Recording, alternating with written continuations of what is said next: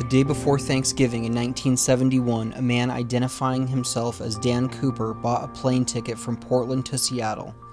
He hijacked the plane, claiming he had a bomb in his briefcase, and demanded $200,000 and four parachutes. He jumped out of the plane with the money and the bomb somewhere over the Pacific Northwest, never to be seen again. The FBI claims to have investigated over a thousand people, including dozens of deathbed confessions. In 2016, 45 years after the hijacking, the FBI suspended its investigation of the case. While the FBI is no longer looking for DB Cooper, there is a community of people who are trying to solve the case on their own. Welcome to the Cooper Vortex. This episode was recorded over a month ago. My apologies for that. Russell got married and went to Mexico for his honeymoon. So, if you're upset about the lack of episodes lately, it is totally Russell's fault and not mine in any way. With that out of the way, this episode is really awesome. We invited Marty back on the show to clear some things up, and he was even kind enough to take some audience questions. If you have any question as to whether or not DB Cooper survived the jump, then you have to read Marty's book, Finding DB Cooper Chasing the Last Lead in America's Only Unsolved Skyjacking. It's one of three books everyone should have in their DB Cooper collection. Enjoy this episode with my good friend Martin Andrade. All right, Marty, last time we had you on the show was about a year and a half ago. What's changed in the last year and a half? Well, for that's open ended. Yeah, no, yeah, I it is. I got engaged. Um, you know, I, I got a new job, uh, much better hours, much more high stressed and the pay is about the same as my previous job. But a lot of personal changes. I moved, and one of the reasons why we had a problem today is because all of my stuff is in storage. Because you know, when you get engaged and you get married, it's, it goes from your stuff and her stuff to her stuff and our stuff. So all of what used to be my stuff is just locked away in storage. And I had a mad dash to try to find the uh, microphone. A microphone that I used was Zencastr, and I could not find it. And I tried. I have this old M Audio microphone that I did with podcasts about 15 or 16 years ago, back before the word podcast existed, and it didn't function with a uh, with with my laptop. So, uh, have to go with this plug-in for my phone. Hilarious. I'm sure your I'm sure your listeners though want to hear stuff about Cooper. No, they just want to hear intimate personal details about your life, Marty. So today I had to order some Marvin windows, and I've been to this place like five or six times, and I've measured the, these people just cannot decide on what color hardware they want on their windows, and I'm just I'm going like I'm now at the point where I've spent so much time with them that I am neglecting my other contractors. And I'm thinking, I'm not, I should just pass this along to somebody. So I, I'm thinking about calling a competitor or a competing lumberyard, giving them their phone number and saying, have at it. Yeah, they shouldn't be wasting your time when you have DB Cooper to think about. I know. I know. Well, you were just on another another radio show, After Hours AM. And I really enjoyed it, by the way. I'd recommend everyone check it out. But one of the things you said in that that I just loved so much was the guy brought up, hey, you know, I know someone who skydives and he's really particular about his gear. He wouldn't just use a random parachute. And, you know, you said right away, you know who does use whatever gear they're given? Military guys. They don't check for it. They're not going through it. They're not the ones who packed it. It was what they were given and they jumped with it. Yeah, that that is you see that everywhere in military culture. And I was not in the military, my dad was. And that is just what they do. They they're given a piece of equipment, they figure out how it works and they use it. And I think that that is very indicative of who DB Cooper was. In those hijackings, I was thinking about this after that podcast or after that radio appearance. That uh, you know, we have the we can look at the Cooper copycats and and figure some things out. So in the Cooper copycats, you basically have two kinds, right? You have the complete amateurs who jumped with the parachutes they were given, and that would have been Frederick Hahneman and McNally, or yeah, Martin McNally. And then you had the other, the professionals, the head, you know, McCoy and Heady, who brought their own equipment. So that I think that's indicative of uh, Cooper was either a complete amateur, and I doubt that just because he seemed like a pretty cool customer and okay with jumping out the aircraft, uh, or he was uh, you know a military professional who was accustomed to using equipment that was not his. Well, Tina Mucklow said as she was going into the cockpit, it looked like he had put that parachute on many times before. For sure, and we're all we've all been trying to figure out. So in Richard Tosaw's book, I, I love how we can just jump right into Cooper stuff. Right, we don't have to talk about the case at all. We can go, we can dive right into the minutia. I love that. Oh, me too. Anytime I read anything about DB Cooper, I just skim right through the hijacking part. Yeah. I don't even read that stuff anymore. I don't listen to it. I skip right past that. So, getting right into the minutia, Richard Tosaw, who is the only journalist who ever interviewed Tina Mucklow at, at length, and Tina Mucklow, at least in the book, says that Cooper checked the packing cards. Now, there's a lot of question about that.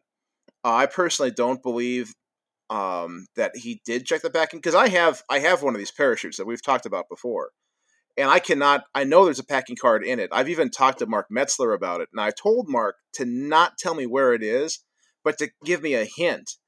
And I still can't find that stupid packing card.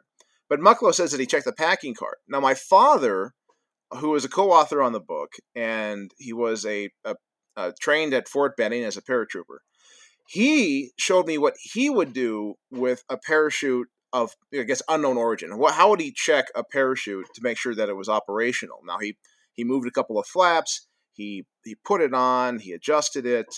Uh, he checked to make sure that the ripcord was attached to uh, the parachute, and I think that's what Cooper did.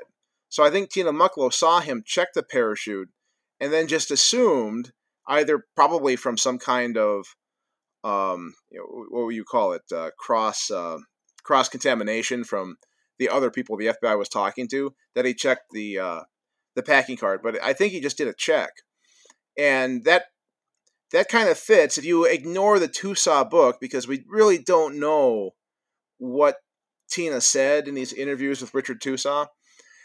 Uh, she just said that he put on the parachute comfortably and, and instantaneously. And this was one of the things I did to my dad. And as I gave him, I gave him this parachute, this Navy parachute, and he was in the Air Force. And he was able to put it on within seconds. He was able to put the parachute on before I could set the timer on my phone. That's how long it took him to. If you look at your down your phone, you're like, oh, I better press the start button, and you look up, and that my dad has the parachute on and adjusted. Cooper, that was about how Cooper was described as as putting on the parachute, which means that he had he was just, as far as I'm concerned, that indicates that he was professionally trained in some capacity to wear this equipment, uh, but not necessarily as a as a skydiver. That's a good point. And I think his age says a lot about that too. You know, if you go with the fact that he's in his mid to late 40s, probably wasn't a sport parachutist at that point. I mean, especially in 71, how many 40 to 60 year old dudes were skydiving for fun? It, it, had it had to have been close to zero, and we know we now know thanks to all of these FBI files, which are the big thing in the case now has been the uh, these FBI files. We now know from these FBI files that they looked at every parachutist in the country who had a, a you know a USPCA card or a United States Parachuting Association card. So they they looked at all those guys, and those parachutes back then they gave a hard opening and a hard landing. It was tough on your body physically. Today, uh, I mean, I, I don't know if you remember this, but George H. W. Bush, the former president, was still skydiving in into his into his 80s. So that was, and, I think he had a solo jump after his. Um, I think he had ten even after his presidency. So not hard landings with the modern equipment, but if you watch, I think this is one of those great things you can watch on YouTube uh, in search of. You know that Leonard Nimoy show from the '70s, and you yeah. will see a young Earl Cossey parachute, and he has this hard landing. He has to do this little rollout uh, to handle all the weight, and he was a little guy. He wasn't a big guy, so it it is uh, tougher. It was it was a, a it was a tougher physically um, pursuit, or I guess a pastime, than it is today. Definitely. And you didn't see men that age in extreme sports at all. I mean, now I can drive down the street and I see a 50 year old dude on a skateboard. That's not unusual. but in 71 that kind of lifestyle was pretty rare the culture is way different now than it was then for sure i don't think and i think because uh, back then and oh i'm going to venture into dangerous territory here i hope you don't mind cancel culture but back then you did have a lot of single providers a lot of men provided for their family and their physical health was related to their to their economic health. So if they injured themselves skydiving, they wouldn't be able to go to work at the Ford factory, for instance, and then they'd be in a very difficult position to su- to support their family. So I think I totally that was agree with that. that was part of it too. Not that genders exist, because I don't want to. Oh my goodness, don't want to get into that. Dangerous territory, my friend. Dangerous territory. Another big find, definitely. We'll we'll just blow right past that. Uh, but another big finding in the last year has been the diatoms on the bills.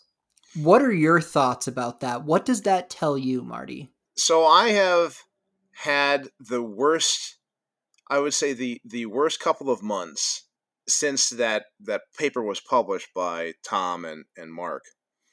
And their findings are pretty simple. They found some diatoms. These diatoms would only exist or would only be be flourishing at a certain time. That time is separated from the jump.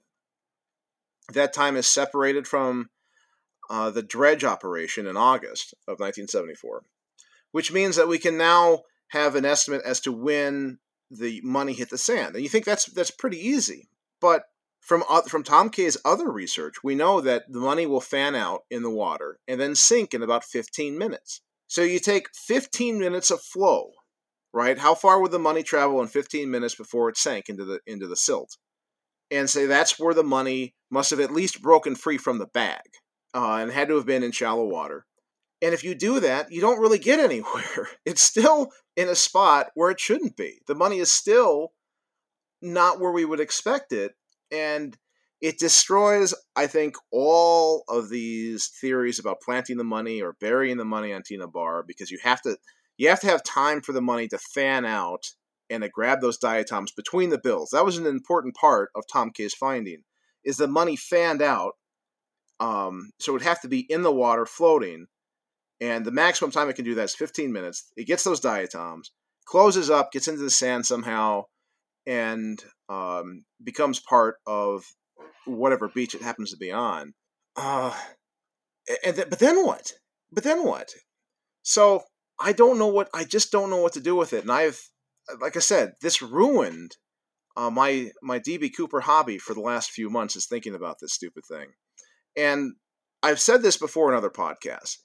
The Tina Bar money is a piece of garbage.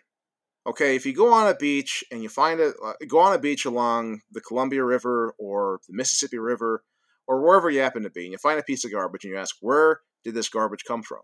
It would be very difficult for you to to trace it back. Like, okay, I found this can. This can uh, had to have come from this campsite, and it was, you know, thrown into the river by some guy two years ago. That's how long it would take to get here. And the, the FBI, by the way, was trying to do that, and they had a couple of cans they thought were unique enough where they could figure out where it entered the water and possibly where the money entered the water, and it obviously didn't go anywhere. But you're trying to, with a Tina Bar money fine, you're trying to figure out how a piece of garbage got on a beach on a river. And I think it's just at this point, it has to be a fool's errand. Uh, and I have my own theories, and perhaps I'm the only guy who still thinks that uh, some form of the washdown theories is still viable. But that's as far as my thinking takes me. Yeah, the the Tina Bar money is just so baffling. It doesn't make any sense. And I, I talked to Tom Kaye about those diatoms on the show, and I pressed him on Does this find say to you that Cooper survived the jump? And his question was, or his answer was, I think that's, uh, that question's totally irrelevant to my findings.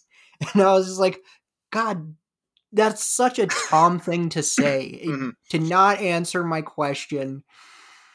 It, it's just like I want there to be some sort of evidence with this. And it just seems to add more question. So the problem with Tom's finding is the money has to get out of the bag. so the money inside the bag is compressed. I don't. Uh, I mean, we the the money was found away from the bag, right? So and the rest of the money. So at some point, this bag ripped open, the money fell out. The fact that uh, if the if it had been in the bag for eight or nine years, it wouldn't have been able to fan out. It would have been just some soggy chunk of stuff, and we wouldn't have found we wouldn't have probably found the money. Certainly, Tom would not have found the diatoms. So my thinking is that if it has to be in the spring, you look at the spring floods. 1972 spring floods are the obvious um, event to look at because again, these diatoms were only there in I think June, so May, June, perhaps a bit of July, but but I think June was a date that he had really um, concluded on. So it, the money is is fresh, fresh-ish, you know, um, the bag rips open about 15 minutes of drift time away from Tina Bar, so that puts it near Caterpillar Island. It does, I think, the only theory that kind of survives this, and I know I'm going to catch flack for this, is you know Robert 99's theory, or R99's theory, that the money that Cooper landed on uh, Caterpillar Island, uh, and that's that's where he you know died uh, as a no pull with a Western flight path. The problem being, of course, the fact that everybody they were tracking this plane with more than one radar system, with the best radar system in the country at the time, and with devoted crews, and that you had chase planes that knew where this thing was, and you had air traffic controllers who were not military men who knew where this thing was, and they've they all say the same story, and they all put it right down the center of uh, Victor 23. I don't I don't know then what you can do with it other than say maybe Richard Tosaw's theory is is still good. I don't know. Um, I obviously believe that Cooper survived the jump. i am on record as saying that, but it's it is bewildering. That I think the problem is trying to fit the evidence to a theory, and rather than letting the the um, the evidence produce a theory. So I think all we, all we can say for sure is that the money exited the bag that it was probably 1972, the spring floods, and the bag ripped open about 15 minutes of drift time away from away, away from Tina Bar, and that's that. Why do you think n- no other money has come up? I think most of it was lost, and while I I do have some speculation as to how the money, how part of the money could have been, uh, could have been recovered not necessarily recovered, but how Cooper could have kept half the money and lost half the money.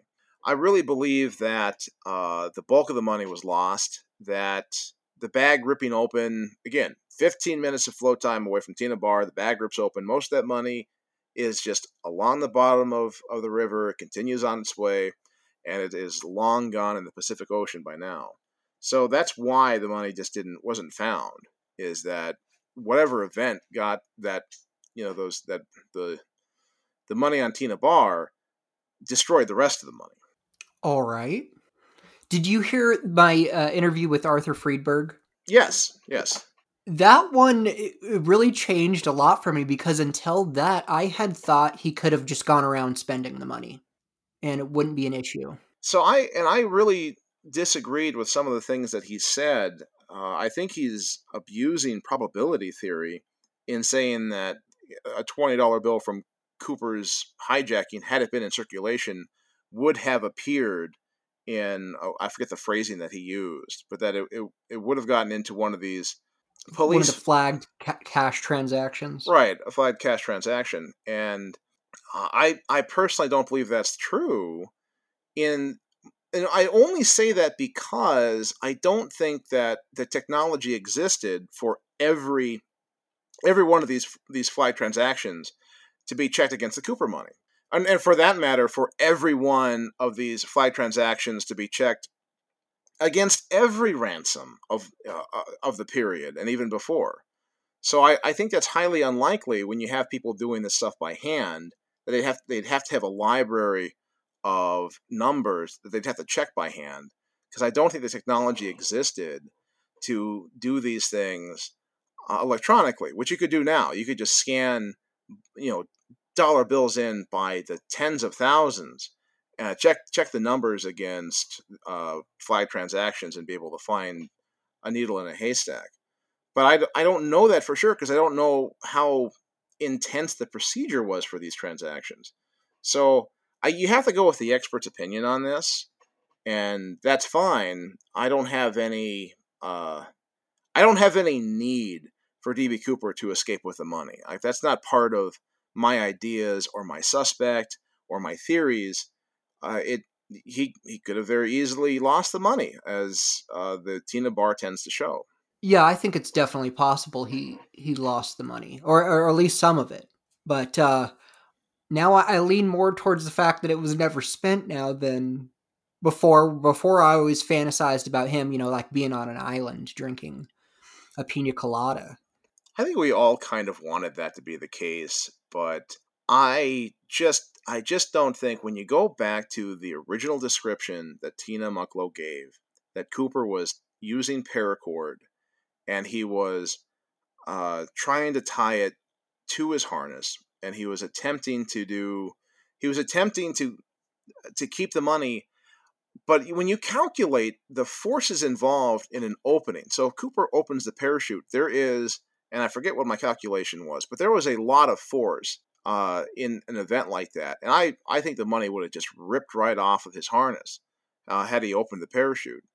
So that it doesn't bother me at all. I, I this was one of the tests that I wanted to do. Is I wanted to get a couple of paratroopers, guys trained by the military, which ma- matches the background that I that I think Cooper had. Give them however many feet of paracord the Cooper had, and tell them tie this bag of paper to a parachute harness. Then you throw a bunch of um, throw a bunch of mannequins out of a helicopter or something, pulling the ripcord and seeing whether or not the money stays on. And I I don't think it would in most cases, but I that's something that my father, my co-author, disagrees on. He he says with certainty that he could have created something to attach that money to the harness and not lost it. And he would know, right? Because he's done it. Exactly. Yeah. 30 or 40 times, as he tells me. but why didn't, if he, let's say he loses all the money, he pulls the ripcord and the money just goes flying.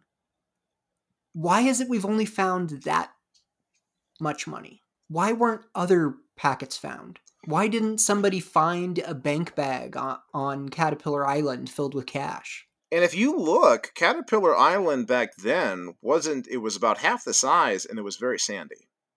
So I don't think uh, I, I, think can I use names? Shutter at the uh, DB Cooper forum.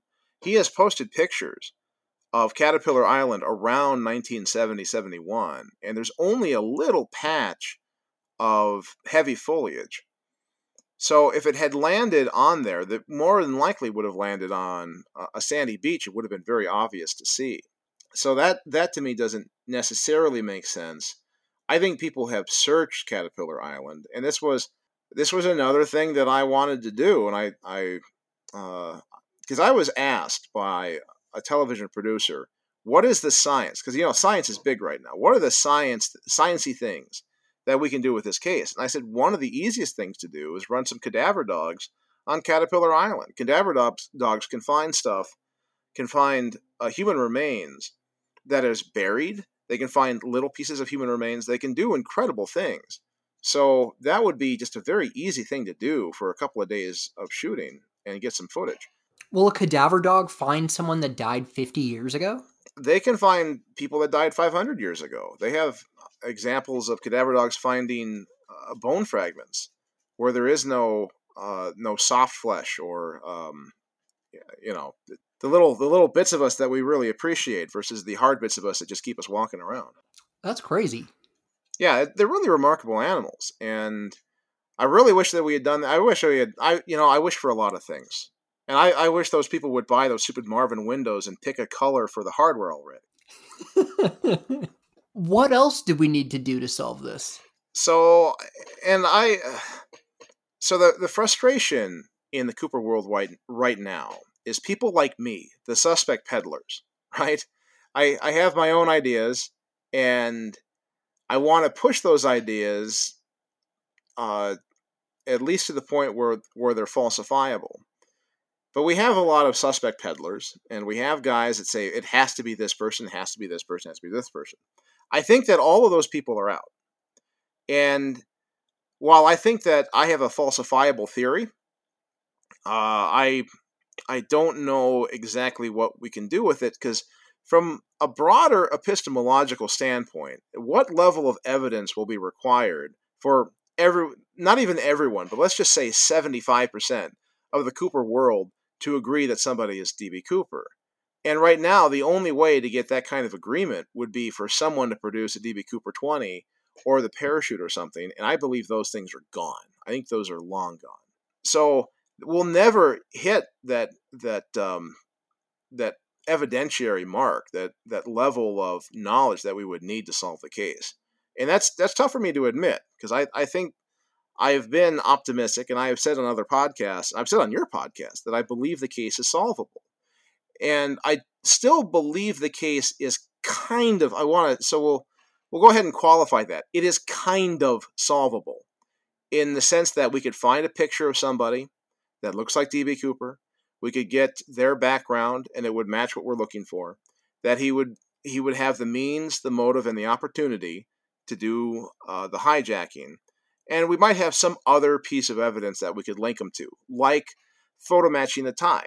And I think that's what that's what people would want at this point would be to photo match the tie. The tie had that that pearl clasp, and now thanks to, and Tom Kaye found you know 13, 14 years ago that there was another pin mark on that tie. So we're looking for that clasp and uh, another tie tack that would be in a certain place on the tie. So if we can photo match the tie with somebody that looks like Cooper, that has the background that we want in industrial chemicals or something similar, where they he'd be exposed to those uh, those particles, we could really get most of the way there.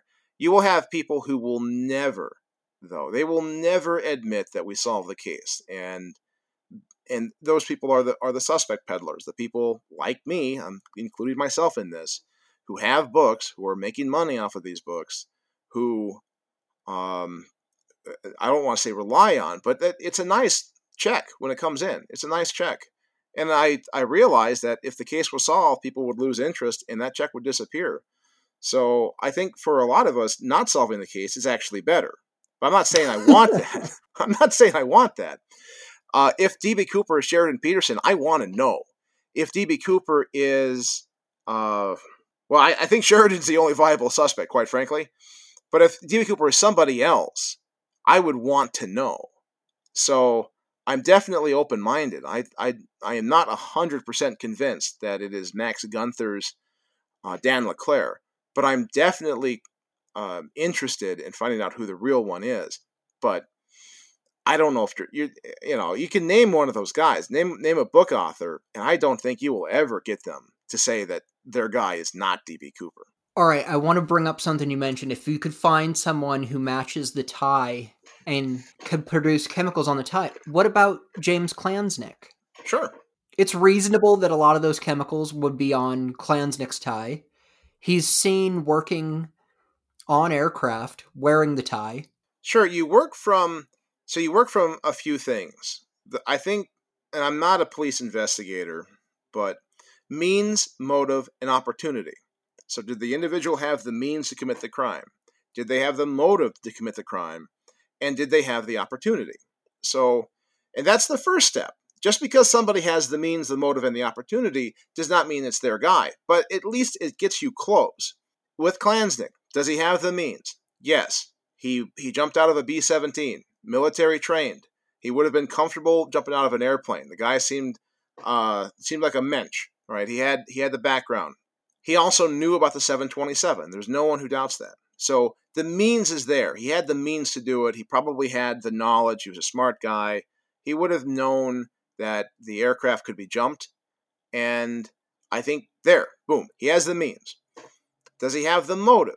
and this is what I have mentioned before uh, on Klansnick, is that he appears to lack a motive. He had a good job. He had a family. He had everything to live for. And as we discussed earlier, these guys guys just didn't do that back then. They weren't.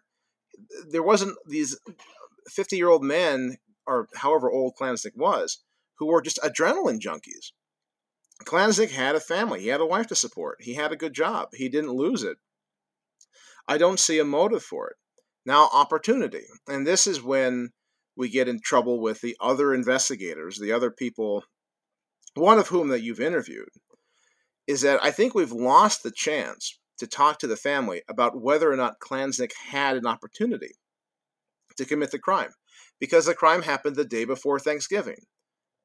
Klansnick had a family, he had a wife. They would have known, hey, where is he? why has he why has he been gone all evening or all night the day before Thanksgiving? How come he has a cut on his eye at the Thanksgiving table? Just it would have been a I don't know exactly how I've I've thought about how to approach a family. If I find my suspect, how am I going to uh, approach their survivors and say, "Hey, I think hey, I think that uh, this guy, you know, Dan LeClaire or whomever is DB Cooper." How would I do that? And I I I just don't know. But I do know that when it came to the Klansnick family, it was done wrong. So we we have we don't have the opportunity really to say whether he had the opportunity. But means motive opportunity, we are one for three on that. And even if we ignore the opportunity part, we're one for two because he does not have a motive. So that's how that's where I would end the Klansnick idea is you just have to get past the lack of a motive. But you also mentioned Sheridan Peterson is one of the only suspects you find reasonable. Why Sheridan? So Sheridan had he was a smoke jumper and uh, they would he would have been very comfortable jumping into that particular wilderness. Sheridan had so he, he had all of the background that we want, and he, he worked at Boeing. He was he was in the technical manuals department. He could have been exposed to those particles uh, at some point when he was at Boeing, and we're not sure. And this is a Tom Kaye question. We're not sure exactly how many of those particles were actually there at Boeing. Tom tends to think not, and other people have come back and said, well, yeah, they, they could have been uh, at a Boeing facility at some point before the hijacking. So I don't know. That's a question mark. I think Sheridan. So the means yes, uh, he had the knowledge. Yes, um, he he could have done it easily. Motive, I think with him with Sheridan, uh, there's another there's a motive problem because he was an anti-war activist he certainly would have made some kind of statement saying, "Hey, I'm taking this money, and this is for all those people out there and wherever who think that we can continue to to fight this illegal war in Vietnam, or something along those lines." He would have made a political comment because I don't think he's done anything in his life that has not had some kind of political statement behind it, and that goes. That's a for, really good point. That goes for his book. That goes for when he ran for office, his anti-war activities uh, his his entire life has been this philosophy and, and trying to um, to make amends for what he saw in Vietnam.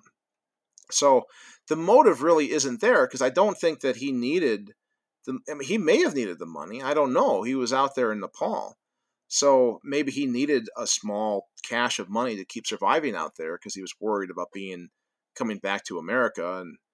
So the the motive part is a question because the obvious motive would be his political beliefs and then maybe the money. With Cooper, we know the motive was the money. That's what he wanted. He was excited when he got it. He was waiting for it. This was his prize. And I just don't think Sheridan Peterson is like that. Now, opportunity. And this is where I think the FBI has eliminated Sheridan Peterson, as I'm sure he just pointed to his passport and said, Look, I was in Nepal. I didn't leave Nepal for this period of time. Uh, this is my this is my my passport. You can see plainly that I was not in the country, and that would be killer, right? That that ends uh, an interrogation. If you say, "Look, I could not have done it because I wasn't on the continent," and um, while it would be nice because Sheridan Peterson's the last guy that can pull out a twenty out of his pocket and say, "I was DB Cooper. Here's what happened. I landed in this part of uh, part of Washington State." And I took this route here, and I buried my parachute here. But I don't think he's he's not DB Cooper, so uh, we're not going to get that story, unfortunately. And it that's something that we all kind of want to know. But I don't think, I just don't think that he fits in uh, means motive opportunity. We're missing the opportunity. We're we're getting the wrong motive. And there's a lot of guys out there who have the means. Like that's that's something that's been frustrating with this case is that the more we look for people who have the means to do this, you know, guys with a lot of um, I don't want to be sexist, but um, you know, the guys that just had had that courage to do it, and um, who are just naturally physically courage, uh, physically brave. There are a lot of them. There are just a ton of them out there. So it's not it's not a good way to to get rid of suspects. At least at least the ones that we have now. Yeah, it, it's hard with suspects, especially with how much time has gone on now.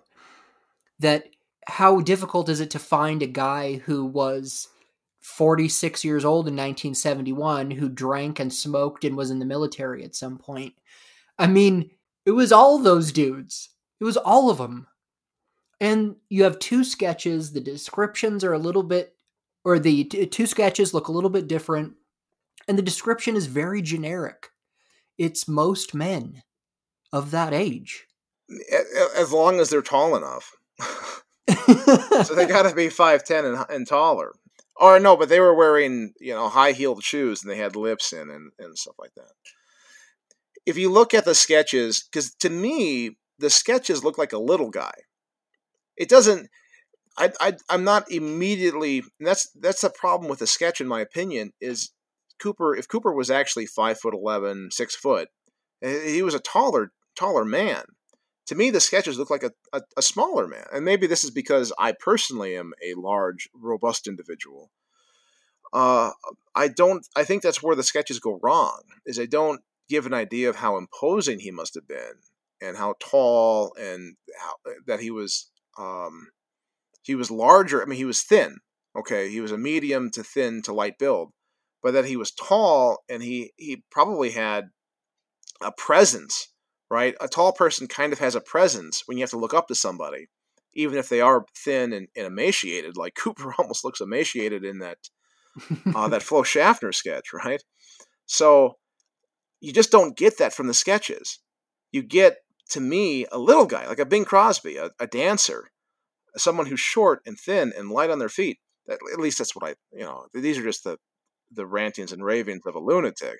No, I, I, agree with you. While you say that, I'm at, I'm looking at the poster because I have it hanging on my wall in here, of course. And I think you're right. When I'm looking at that Bing Crosby sketch, I am picturing a smaller dude. You know, I'm not a huge guy. I'm five seven. When I'm look at that picture of Cooper there, I do see him as being a smaller guy. You're right. I've never thought about that. And it, and I, and I think so the, the sketches have a, a, lot of problems, but I think that's one of them, and one of the reasons why the sketch never really, really produced results. The other reason, of course, is that there were eight or nine Cooper lookalikes on the plane that day. so I, apparently, everybody looked like Cooper. Apparently, there's it's so generic, and that's so. One of the things that was in the Gunther text was that uh, this Dan LeClaire guy, this the my suspect went to um, went to college, right? And he he went uh, to Rutgers. So I got all of the not not every last one, but in that certain era era from 1948 to 1953, I got all of the yearbooks and looked through all of the pictures of all of the men who graduated from Rutgers. And there are, I don't know, 20 or 30 guys that look kind of like the sketch in every book and every year, and that's that's like fifty or sixty really high quality matches to the sketch, uh, just just from a random yearbook or a collection of yearbooks. So when we went through, and I, and I don't know who I went through this with. I don't know. They used an anonymous email, and it might have been. I don't want to claim it was anybody specific, so I won't. But we went through the entire um, archive of employees at Tektronix. And that's, I don't know, 12,000 people, 6,000 or 7,000 men. And I got so exhausted looking, because if you look at it, you're looking for a guy who looks emaciated, who's a dude who has hair. Uh, what do you do? Because you, you find out of out of seven thousand guys, there's you know seven or eight hundred that look like DB Cooper. To me, it was a total dead end. Yeah, what do you do with that? You narrowed it down to 800 guys. You're supposed to start checking those off one by one. It might not even have worked there. So finding Cooper based on the sketch is just impossible. It's impossible. Yeah, yeah it's impossible. Uh, and there's one. Uh, somebody actually did that. They looked at the background, at least enough to find a candidate out of Techtronic, which was Harold Fritzler, who worked in the waste disposal area. He was a manager of the waste disposal area, which is just a shipping and receiving position. And he does not, in my mind, he does not look like the sketch at all. Like, if you thought of somebody who looked like the sketch, this guy was not it. But uh, people peddle him as a realistic candidate. That's the point. You know, like, like Duane Weber, those huge ears, and he was heavy set. He was like 220 pounds. Uh, what's what's the point? If everybody matches the sketch, then nobody does.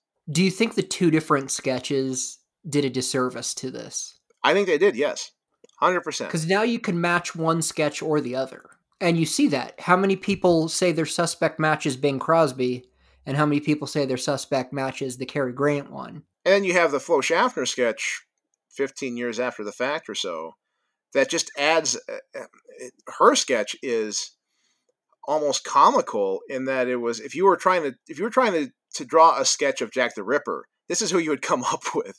Somebody yeah. This is this guy was in her mind was a real nightmare of a man. I think that's the one sketch where you get kind of an imposing figure uh, who looks um, he, maybe he looks tired, but to me he looks a little uh, he does look a little bit like like just a a, a mustache twirling bad guy. So, I yeah, one hundred percent. I don't think it was the right thing to do. They have to, right? You have these descriptions, you have um, eyewitnesses, you put together an idea of what he looks like. But to me, the moment that you, you know, you look at the sketch and say this guy could be anybody, you don't release it. Yeah, and with with a description even that fits a lot of dudes. So yeah, it's just tough. It's a shame that we didn't have uh like 4K video surveillance in there or something, so we'd get a good look at him. Yeah, I'm not sure that would help. and at this point, I really believe we could have had pictures of this guy. We could have had his fingerprints, uh, and we still wouldn't have caught him. You don't think if we knew for sure that these fingerprints belonged to Cooper, that we could get him? So if you read, if you go into the FBI documents, and God help you if you do, because we're at about 20,000 pages now, the palm print that they're most confident in, if you're sitting in a chair and you put your, your hands down to lift yourself out of the seat, where your palms land on the armrest, is where they got this palm print. So they're almost certain that the only guy that could have left that palm print after Cooper had sat in the chair would have been Cooper himself, the last person to leave the chair. So they have that palm print that they are really sure about because they worked really hard to get palm prints from um, from Tom Colbert's suspect. Um, Rackstraw. Right, yeah, Robert Wesley, Robert Wesley Rackstraw. I'm getting him mixed up with Walter Reca. Uh, but Rackstraw, they worked really hard to get palm prints from Rackstraw. So they're pretty confident in that. And I know that somebody else has now found another document saying that the FBI um, had a powwow and decided that none of these prints were of any evidentiary value. So I don't know, but I, I tend to think that if they're confident enough to eliminate suspects based on that palm print, that it must be a pretty good print. Um, maybe not an inclusive one, but an exclusive one. That they can eliminate people who don't match the print. But maybe if they match up the print to somebody, it doesn't necessarily mean that they're Cooper. So I think that's the one good thing, like the one good piece of evidence that they had. And like everything else, they came up with Bupkis. But even if you, if they had all of the military records and could compare that, they didn't take palm prints of those dudes. They took fingerprints. So it, having a palm print is a little ridiculous because no one ever takes a palm print. I've never had, I've never been palm printed but I've been fingerprinted quite a few times. I think I actually had so I, I went and got a substitute teacher's license because I I assumed I was going to lose my job with the whole COVID related depression. Um, I did not. In fact, the opposite happened. Everybody wants to buy Windows now, but I did get palm printed. I think to get that um, that teacher's license. So maybe it's it's a state thing. But you're right. It wasn't a standard. It wasn't a standard thing. But once you have a suspect, then you get the palm prints. I think that was how that would work. But it's too late now. Most likely, you know, all of the suspects pretty much are dead except for Sheridan Peterson. So you can't get a palm print from a dead guy. Uh, for the most part, no. I actually know that they've taken uh, prints off of buried um, buried corpses. So that has happened. Like they've exhumed people, taken their fingerprints, and then put them back in the ground. But at this point, no, you're right. 100%. It's not going to help us. Uh, it's just fun to talk about. And then you had brought up a, one of the recent 302s coming out saying that they questioned if any of their fingerprint evidence was any good at all. I what I'm most surprised about by a lot of these 302s is that they weren't optimistic.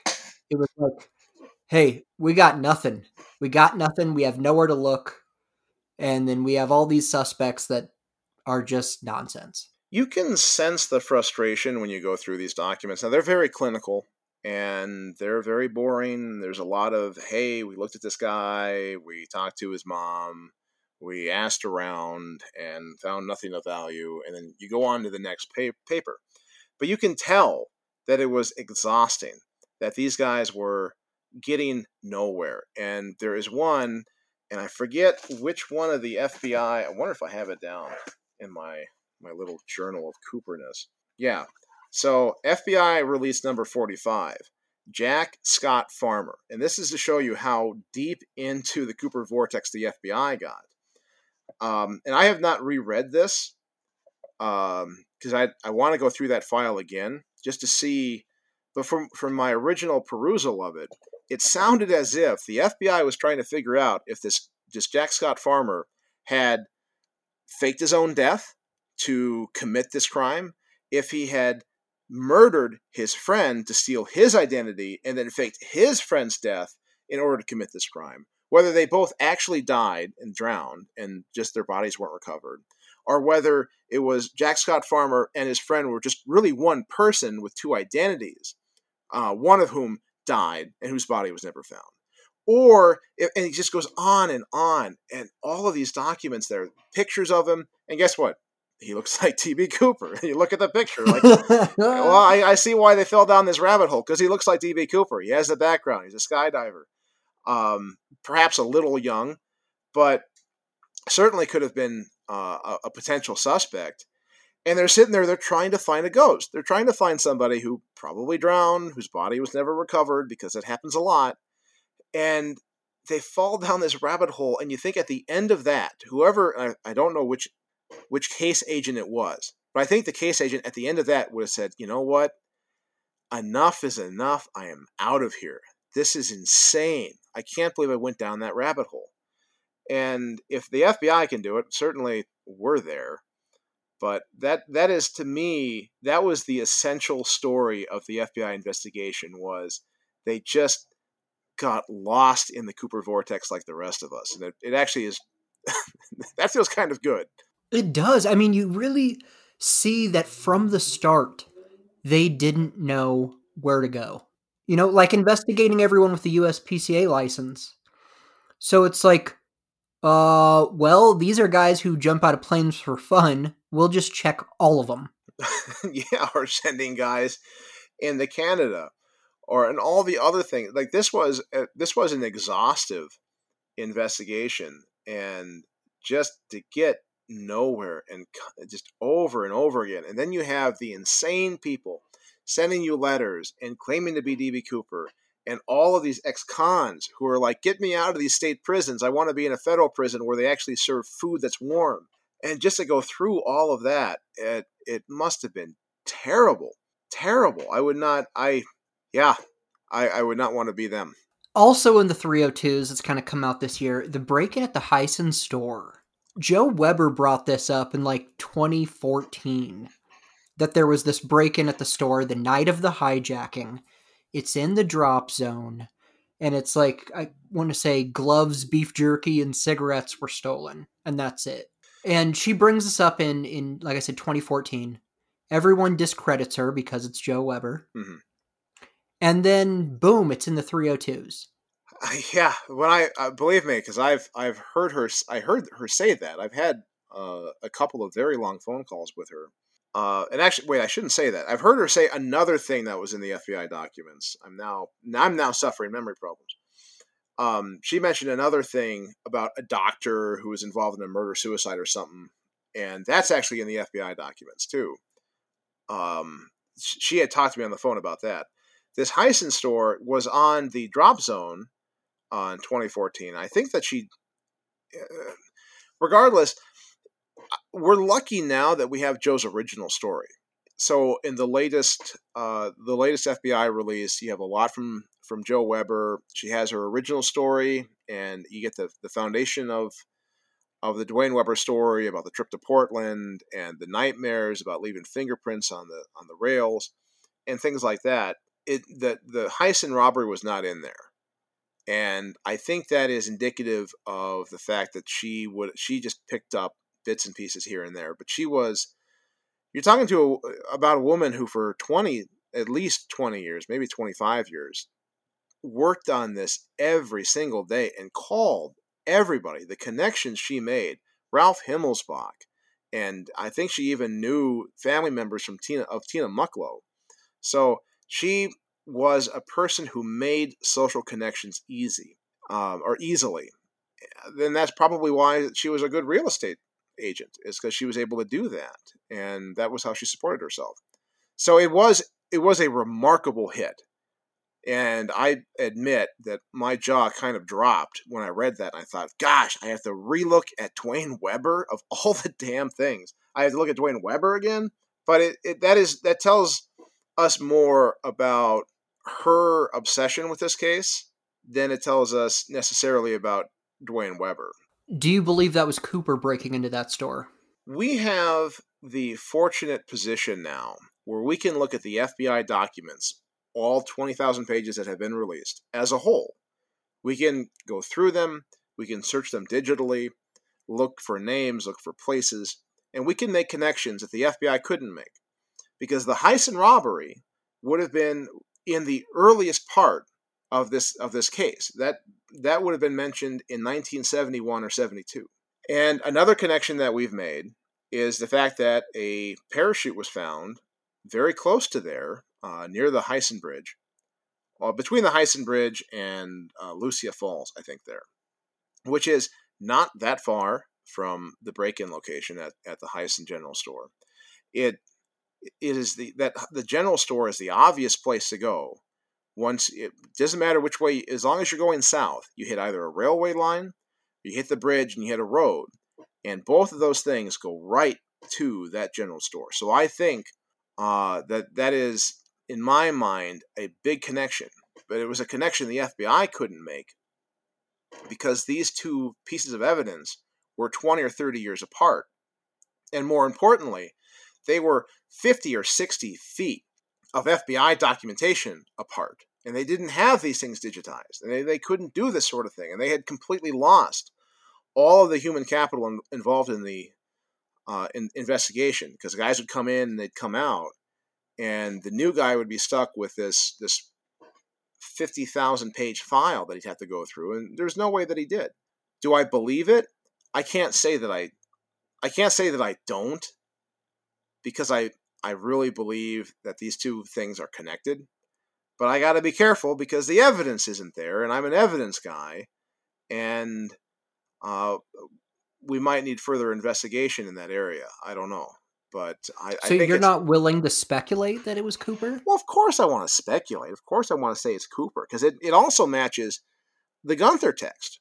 Because in the Gunther text, uh, Dan LeClaire, or whomever it actually is, he lands near a river. He lands in a rocky outcropping of a of a small river, and he has to move um, that night, and it it matches completely where I think that Cooper, at least where the story says. So you have three connections. You have the parachute found there, you have the break in, and then you have uh, the, the story in the Gunther, Gunther book. So those, th- those three things are an interesting group um, that are connected. So I want I want to believe All right, I want to believe that it was DB Cooper who landed in the river. He cached his his parachute there, which was found in the 1980s, and that he traveled that night uh, south along a road or along a railway, and he stopped at the Heisson store to get some beef jerky because you know, he wasn't thinking properly. He was probably really cold and needed some help. And the easiest way to get help is to rob a, gen, you know, a convenience store. So I want it to be true, and I'm being, I I just don't like speculating. You know that. Yeah, but if it is him that breaks into that store, then it's boom. He obviously survived the jump. And but what I find most interesting isn't that there was a break in of a store in the middle of the woods. That I don't find that unusual. What I find unusual is what's stolen. Because if you are at that store, and I've been to that store a bunch of times, no one's going to see you. No one. So you could back your pickup truck up and load it up and drive away. But what was stolen was, you know, gloves and beef jerky. That's not to me that doesn't isn't someone who wants to break in somewhere. That's someone who needs something. Sure. No, I I need I gloves and I need beef jerky. I agree. I the only thing the only comment I would make is that it's likely that somebody else had needs as well. That somebody else, say, um, some some transient who uh, was walking from, say, I don't know where you'd be walking. It's tough. I'm trying. I'm trying to find a story that fits, and the only thing that really works is if there's a homeless person in the middle of nowhere who's going to one of those hobo camps in, in Portland who has to stop off for, for beef jerky. That doesn't make sense to me. So you're right. It is it is a very, very interesting piece of evidence, and you wonder, and this is the problem with the FBI documents as we have them, is we read about it, and what we don't know is we don't know where the investigation went. Like, oh, there was this robbery at, at the Heisson store. Oh, there was a guy that looked like DB Cooper who was at the Elsinore Para Center who uh, was talking about jumping out of a, a jet aircraft. And we don't get the, the finale. We don't get the results of the investigation. Like we don't know what the FBI agent who dealt with this Heisson General Store thought of the whole event. Like, what did he do? Where did it go? Uh, that's something that we don't have. Yeah, that's a good point. But I mean, there are so many things where I want someone to say, "Oh yeah, that's proof he survived the jump." I think the the most important piece of evidence that uh, that we have is the evidence related to where Cooper actually jumped. So we have the radar tapes, or well, we don't we don't have them, but the FBI did, and the FBI had guys at McChord Air Force Base draw them a map, and they had the data, and they looked at it more than once. We know that from the FBI documentation. So we know about where the aircraft was um, throughout the flight, and now we have a map, and we can argue as much as we want about the map, but I mean it appears to be the one that that the um, the Air Force drew for the FBI, and we can say the plane was probably right around here at this time. The question is, how much do we know about when jump when Cooper jumped? And I would say that our knowledge of that is actually pretty good, plus or minus, I would say six miles. You know, which is what two minutes e- either way. There's there's no way, and I've looked at the calculations and I've done the math about um, 150 times or so there really is no way to get Cooper that that jump point far enough south that he is out of that watershed. That you can't, you really can't put him into the Columbia River, which is what you would need to do because just the, the timing of the jump and the timing of maybe the oscillations, maybe it was the bump, maybe it was whatever. But we know about where he jumped, about when he jumped, and we know where the plane was about that time. So that is to me the key indicator that he survived. But it's it's frustrating then because now you have to explain how the money got in the river in the first place. Now we're back to the Tena Bar, and now we're back uh, in the circle of death. Max Gunther's book. Are you still pursuing your suspect sort of through that book? Yeah, well, that's the only evidence I have. I just spent the last. Uh, uh, I spent most of most of my free time this summer going through that book, line by line, again, sourcing every line, and I have a list of every single identifiable source in the book, uh, every person he talked to, and I have a list of articles. Um, I wanted to find out because we don't have his original notes, which would be nice. But I but I can piece together basically where he got all of the information in the book. So once I remove all of the original research that he did and toss that out, I can I can find what I think is the core of the story, which is those conversations he had with Clara. And um, for those of you who don't know, the, in these conversations, we find a Cooper suspect who was French Canadian, so that matches the Dan the the um, the Dan Cooper comic book evidence. We have a guy who is a salesman in industrial chemicals. He was a salesman and a floor manager, a manager and executive in those industries leading up to the joint, uh, the um, up to the uh, uh, his disappearance. Um, you have a suspect who survives, and he has the military background, and he has and he matches to the Elsinore Repair Center story that we have out of the FBI documents that we didn't know about until they were released uh, a couple years ago. So we have a lot in there that has that has been confirmed uh, or matches evidence in some way. So the question is, do is there enough information in there for me to find somebody using forensic genealogy and looking at the documentation that we have available on people? And it, it's a, there's a surprisingly large amount of genealogical um, sources, resources out there for somebody doing this research. So that is a long way of saying yes. Uh, I have been intensely looking at this, as I believe it is, and I've said this before. It's a falsifiable um, theory. If I don't find anybody in this area, you know, in in the New England area, who was born, um, who was in World War II, who was a paratrooper, and who is in industrial chemicals, if I don't find that guy, then the story has no evidentiary value and um, is is therefore falsified.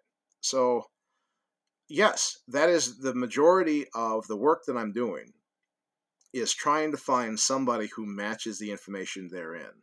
And how's that going? Oh, it's a nightmare. So I found out. uh, I I found out that I made a mistake. As I uh, in the book, I say that. Um, I, I think I I name Dan Clare, right, or Dan. I can't remember who it was, but I found a guy. So the the forensic geneo- genealogical uh, clues were that he was French Canadian, that he was from New Jersey, that he was um, you know in the military in World War II, and that his first name was Dan. okay, so you can actually look in these in uh, these databases for somebody whose first name was Dan, who was born in French Canada, who was in the military and the military records, by the way, are mostly gone. About 80% of those were lost in a fire, but there's still some right. out there. And whose first name was Dan, who was, who was in New Jersey uh, in the census in 1940 um, and 1930. And that's how I came up with Dan Clare. Well, one of those four, I'm not going to mention which one, because it took uh, of this intense reading of the book to find the mistake that I had made, um, where I had assumed that it was that the, the datum was one way and it was the opposite, it was the other. So I had to throw out all of the work that I've done, going through, I don't know, all 3,000 names that I had from, from New Jersey. And I have to do it again. But the good part was I caught the error. And I think I've, I've told you that I'm not going to tell you what error I made. And I, it would be not difficult for somebody to come in there and figure out what mistake I made because it's it's now like the information's out there. I don't the Gunther book is out there. My book is out there. All you have to do is compare the two with uh, the intensity of somebody obsessed with a case who would go through a book, or I guess in this case, two books, line by line to find this error. I'm not concerned. I don't think anyone's going to do it. But I, I do have a new list of people. And um, I, I just have more ways to waste my time, I guess, over the next 30 or 40 years. And what's your level of enthusiasm about that? Do you think you're on the right track? My level of enthusiasm for this case is approaching zero. I I don't even know why I'm doing this anymore. I have become so frustrated and cynical and I'm I'm no longer enjoying this. And um, that is a confession that I think I've made to a few other people, and now I'm guess I'm making it to everybody. But I I, I no longer want to be in um, in the Cooper world. but I guess this is a, a sunk cost fallacy, right? I've already done all of this work. Everything is set up where you think, ah, just two or three more years of research, one more, uh, one more census, and uh, we'll have that census available in 2022. One more census, and I should be able to figure out whether or not I have a viable lead or not. And you think, gosh, okay, just two more years, two more years of this, and then I can quit. Um, and that those are the words of an addict who is about to start a 12 step program. I've heard that same thing from a handful of other people in the in the Cooper vortex. I've even felt the same way myself. You know, I've been harassed a few times. I've had criticism I didn't feel was warranted and I'm like, why am I even doing this to myself? Yeah, you do invite. Now I'm lucky. I'm lucky in the sense that uh, I work in an industry um, with. I, I was almost going to insult uh, the people I work with, but I, I, work in a pretty tough, rough and tumble industry, so I have to have thick skin. Uh, when you're when you're selling windows, my friend, that is that is a tough, tough world right there. Uh, that is pretty much that's pretty close to running a casino trying to sell windows, but um, yeah, I, I it, I I just don't answer my emails anymore. I get questions from people, I get contacted, and if you want to get a response from me, you you basically have to say I am offering to do this for you. And I've only had one of those emails and it almost kind of worked. I got contacted by somebody who heard my podcast and she was an artist and she was going to put because uh, one of the things in the Gunther text is that uh, the Gunther suspect wore glasses. So he took his glasses off for the hijacking. And we also know that uh, at least Alice Hancock thought that the sunglasses Cooper wore were prescription. Well, that, that's another interesting match with the, with the book uh, that Gunther would not have known about. But just to put regular glasses onto the, the Cooper sketches and she was an artist and she kind of did it and I have a couple of her pictures, and then she ghosted me. I have no idea what happened to her. I don't know if I can use what she gave me, which was incomplete, but at least interesting, because it does. Glasses completely change the sketch, completely changes the way you see the face, and that that was it. All right, that was. She opened with, "I want to help you. What can I do? I'm an artist." And she delivered something for me, and I am thankful for that. Uh, everybody else who contacts me wants something from me, and I've just had enough of it. I've just it's it's over, no more. Well, I'm thankful you still let me bully you about stuff. Well, I can't get rid of you. well, th- that is actually a great segue because I asked uh, uh, the audience if they had any questions for you, and we have uh, quite a few of them. So are you ready? Oh, I'm ready. Let's do this. All right. We're going to start with some questions that I believe you actually saw from the mayor of Cooperville himself, Bruce Smith. And he has six questions. What is your assessment of the FBI's 45 year investigation? Well, I, here's the thing is that the, the FBI was in the same position. They're not in the same position. The FBI was in a very difficult situation because they were investigating a new kind of crime. And they learned so fast how to solve these kinds of crimes that they were able to arrest every single copycat fairly quickly afterwards. I think Frederick Hahneman was the one that lasted the longest because he jumped into a foreign country. So they learned quickly how to solve a crime like this, but they didn't have the tools that they needed when the crime happened the first time.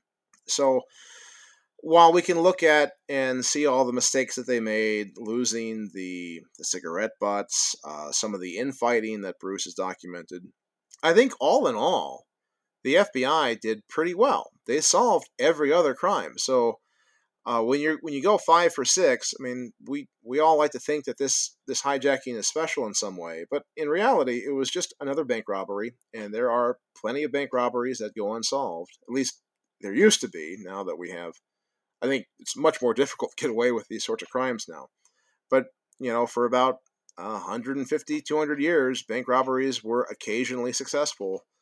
Um, and, you know, you just keep changing, you keep updating your toolbox to solve them.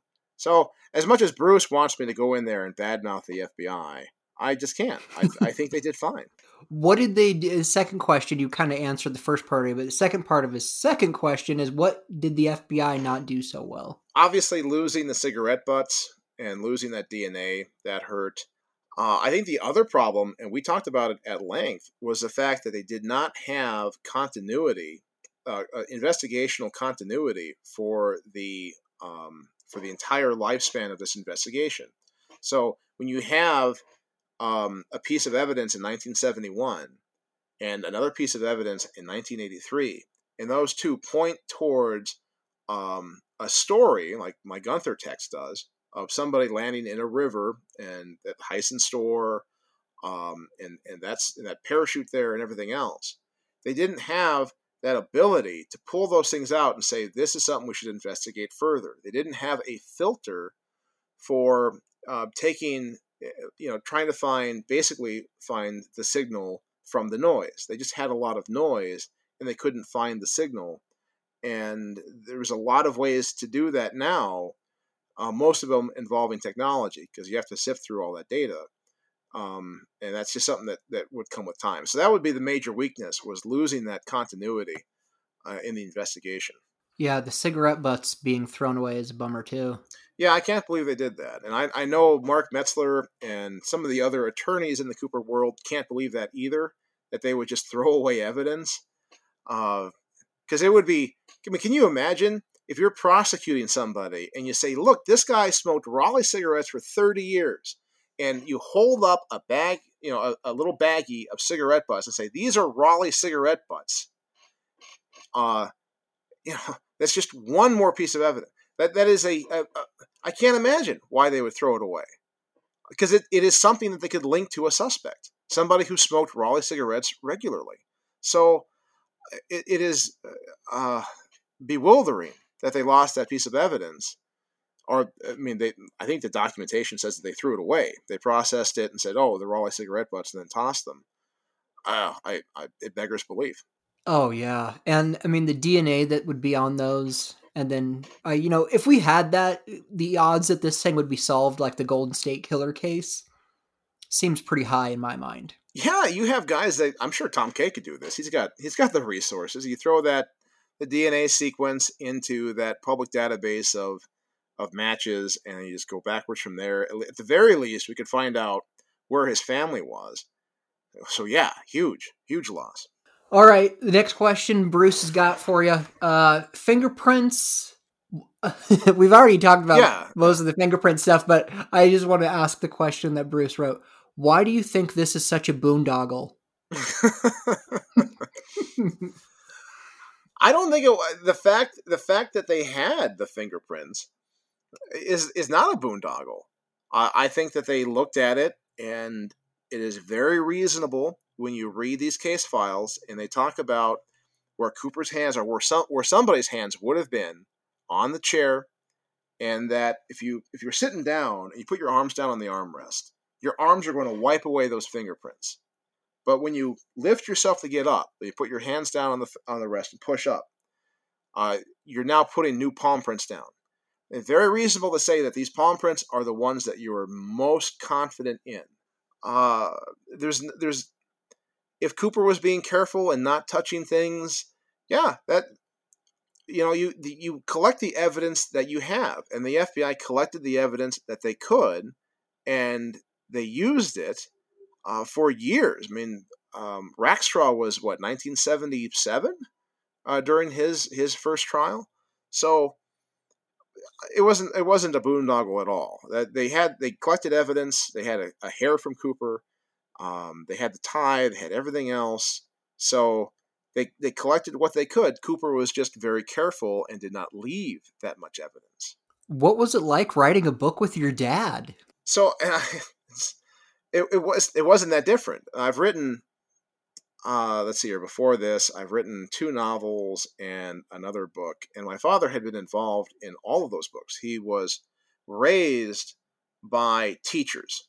So he was raised in a household where he was not allowed, um, you know, to split infinitives, and he has uh, a wonderful ability to point out every single every single mistake and error and um, uh, grammar issue in all of my writing. So he has always copy edited my books, and I so the fact is that he was he looked at this book anyway, and the fact that he had the background that I needed, the technical background that I was looking for, was was just nice. But I I've just worked with him for you know however many years I've been fortunate to work with him on making my English better, and making my grammar better, and making my book more readable. So the fact that my books are even halfway decent, halfway readable, are are helped along by him. Now, when I told him that I was going to make him a contributor or you know going to put his name on the cover, he gave me a stack about an inch thick of of notes that he wanted in the book. So a lot of the language in the book relating to parachuting and related to the flying, the uh, the aviation part of it, are his. And guess what? After I published the book, he gave me another book, and this book was filled with about a hundred post-it notes of all of uh, just additions that he wanted to make, things he wanted to say, and um, I, I couldn't do anything with it because I had to publish the book because we were trying to get on a TV show. But now, when I republish, when I do a second edition of the book, I'm going to go through all of those notes and I'm going to make those edits. I'm going to I'm going to add the material that he wanted to add, and there's a lot of it. I mean, he he's truly a co-author of the book, so it's just frustrating because he couldn't work with a computer. So everything was done by hand. Everything is written in uh, his his fine and elegant cursive, and it just takes a lot of time to go through it. And other than that, though, it was a, an absolute joy. Um, I I get along just uh, he's my closest friend in the world. So I'm I'm very fortunate that I'm in that position. Well, you need to get get working on that updated book. 50th anniversary is coming up, Marty. I know, and the thing is, is I was publishing. I'm in the midst of publishing another book, um, a collection of essays, poems, and reflections on the modern world. Eh, this is not. I'm not advertising this book, by the way. I do not want anyone to read this. This is just simply a, a vanity project for myself because I had just I had a ton of writing that I had never published and hadn't done anything with. I didn't want it. I didn't want to delete it, but I don't have anywhere to put it. So I put it into a book. It's 400 pages long, and I I don't. It's it's it's taken up a lot of my time. Uh, but once I publish it, I should be done by January. I could really focus in on the DB Cooper update. Good. I look forward to it. And then the the last question from the mayor is what has been the attraction to DB Cooper for you and your dad? So my dad is interested my dad likes problems so he enjoys looking at things from a technical standpoint, and he really enjoyed the parts about um, parachuting, and he because this was stuff that he hadn't talked about in twenty or thirty years since he was in the military. Uh, and he got to kind of relive that and go. We went. We just sat down and talked about our training. Talked about his training in the military, and a lot of that aviation stuff. I'm not a pilot. He was, and he went through it. He was a, a pilot for United Airlines and the Air Force he had worked on the Sage uh, radar system. He had been, um, you know, that was part of his training, part of um, some of his commands that he had he had had to work in that. He worked, I believe, in the military air traffic air traffic control, uh, at least for a little while. Um, I, I, I, catch I catch bit, bits and pieces. He had such an illustrious career. It's, it's tough to listen to. it's, it's, it's someone who was that successful and had um, that many experiences across the globe from the Vietnam War until um, he retired in 2004. It's frustrating to listen to, but so he would had all that background, and um, it's just you know uh, it was it was a pleasure. I mean, he's 75. He won't be around forever, but uh, I mean, just the way he is, he'll be he'll be 105 before he, he gives death a chance.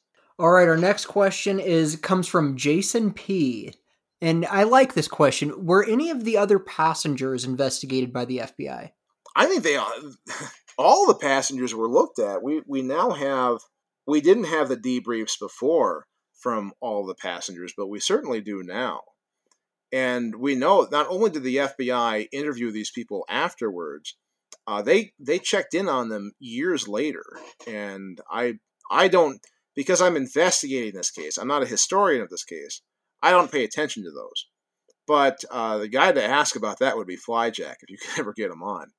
Uh, he would be able to search and find those things. But I I know for a fact that if anyone on that plane had been an accomplice of DB Cooper, they would have been caught because uh, they they were under a microscope, and this investigation was exhaustive. They really pushed along at just every little nook and cranny they could get into. They pushed along. Before I go back to the audience questions here, I just I thought of something that bugs me that I want you to definitively say is not true. Did DB Cooper hide on the plane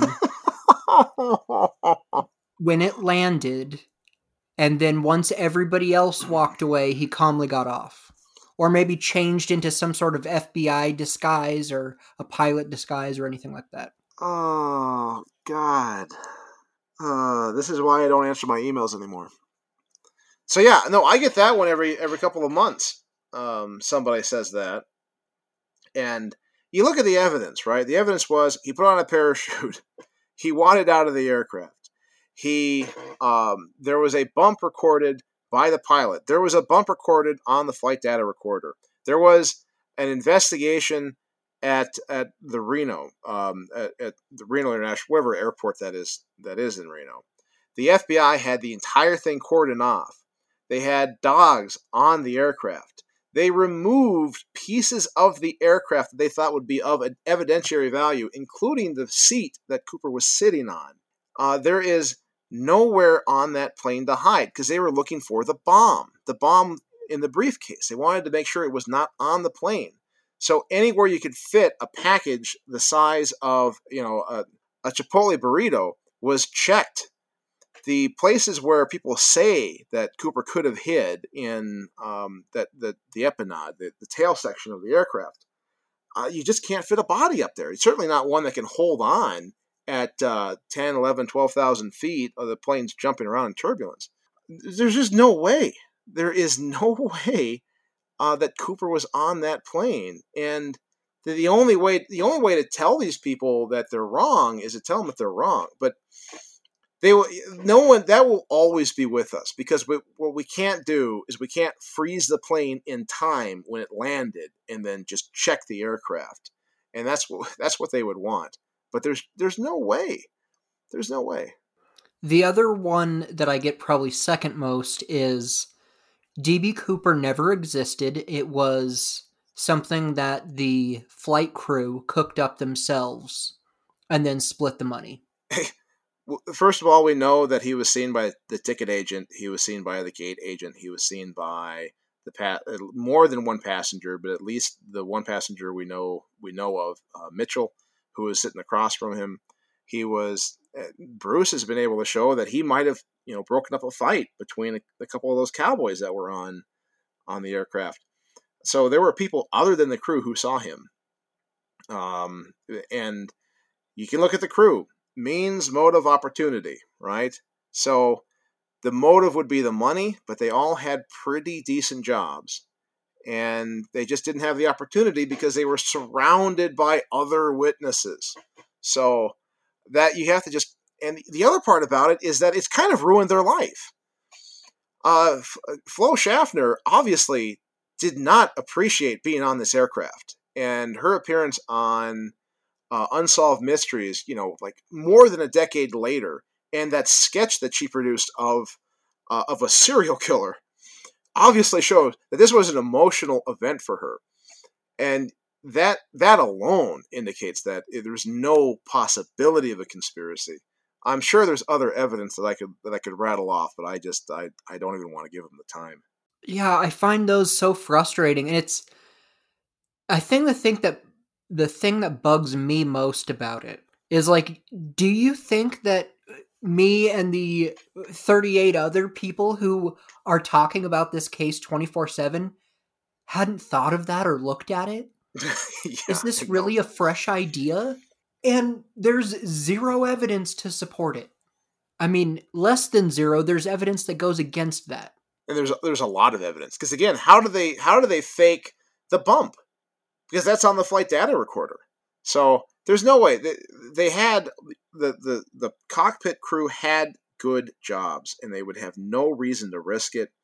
And the stewardesses maybe they didn't have as good of jobs, but they certainly um, uh, they certainly would not have wanted to risk their jobs. They, they, they're just uh, no.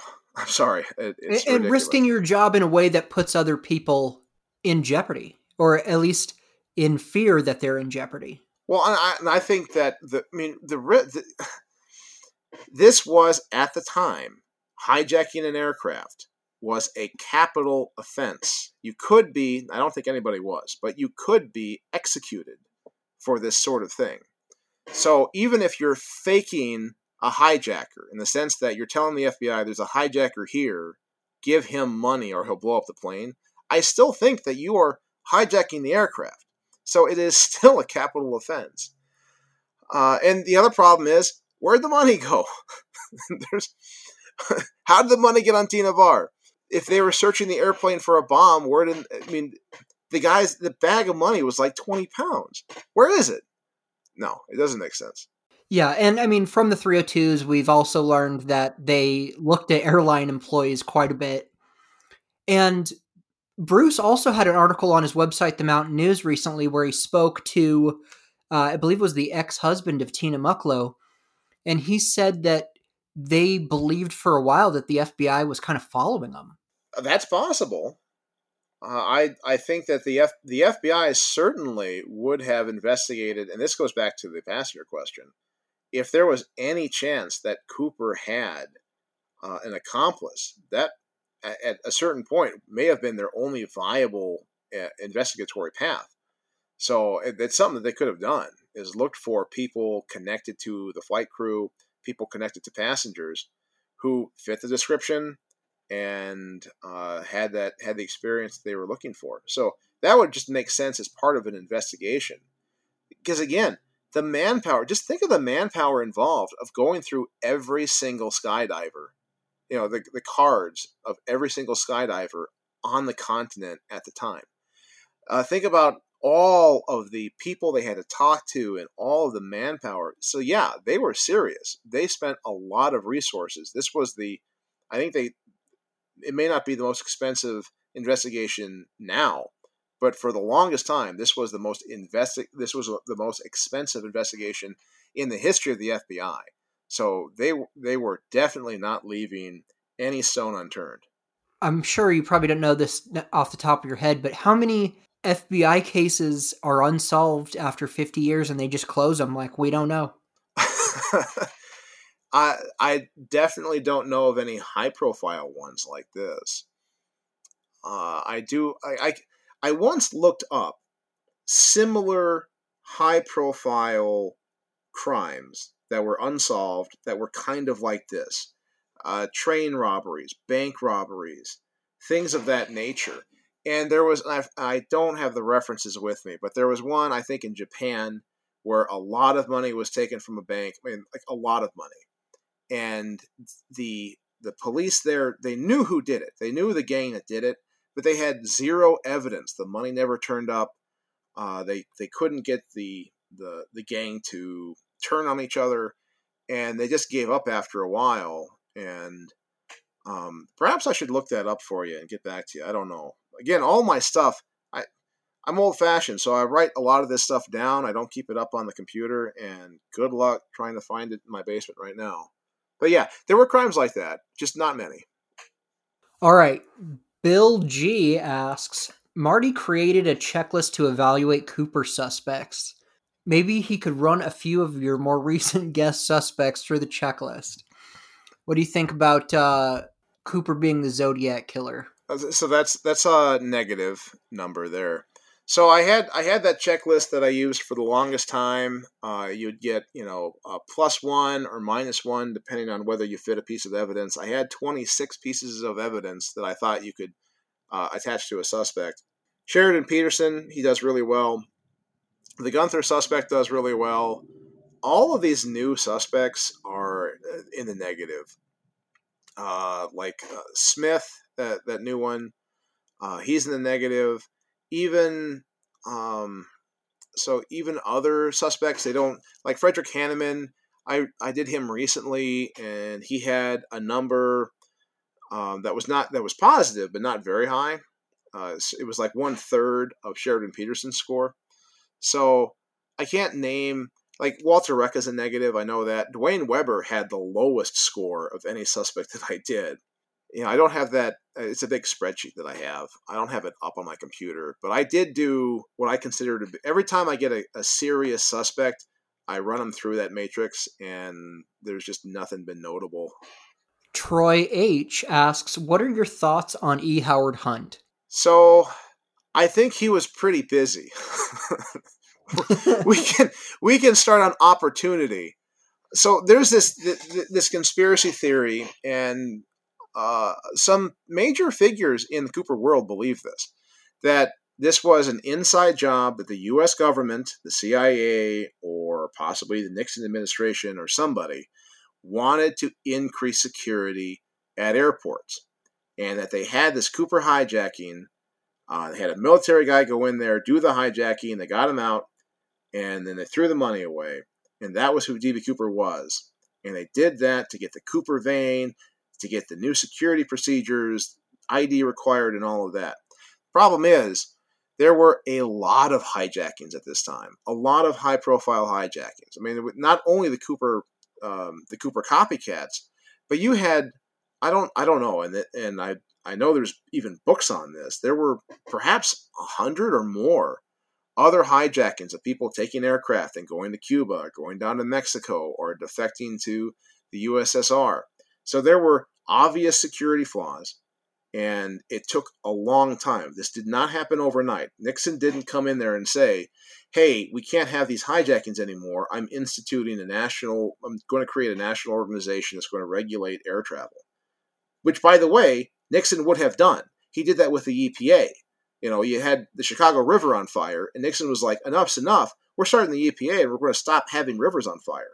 He was very proactive in that way. Uh, Nixon was the one who decided, hey, I don't want hunger to ever be an election issue anymore. Let's put a bunch of corn into food, make everybody fat, so there's no more starvation. Uh, it, Nixon is an interesting guy. So E. Howard Hunt, getting back to the actual suspect, uh, he I looked at I looked he he was busy.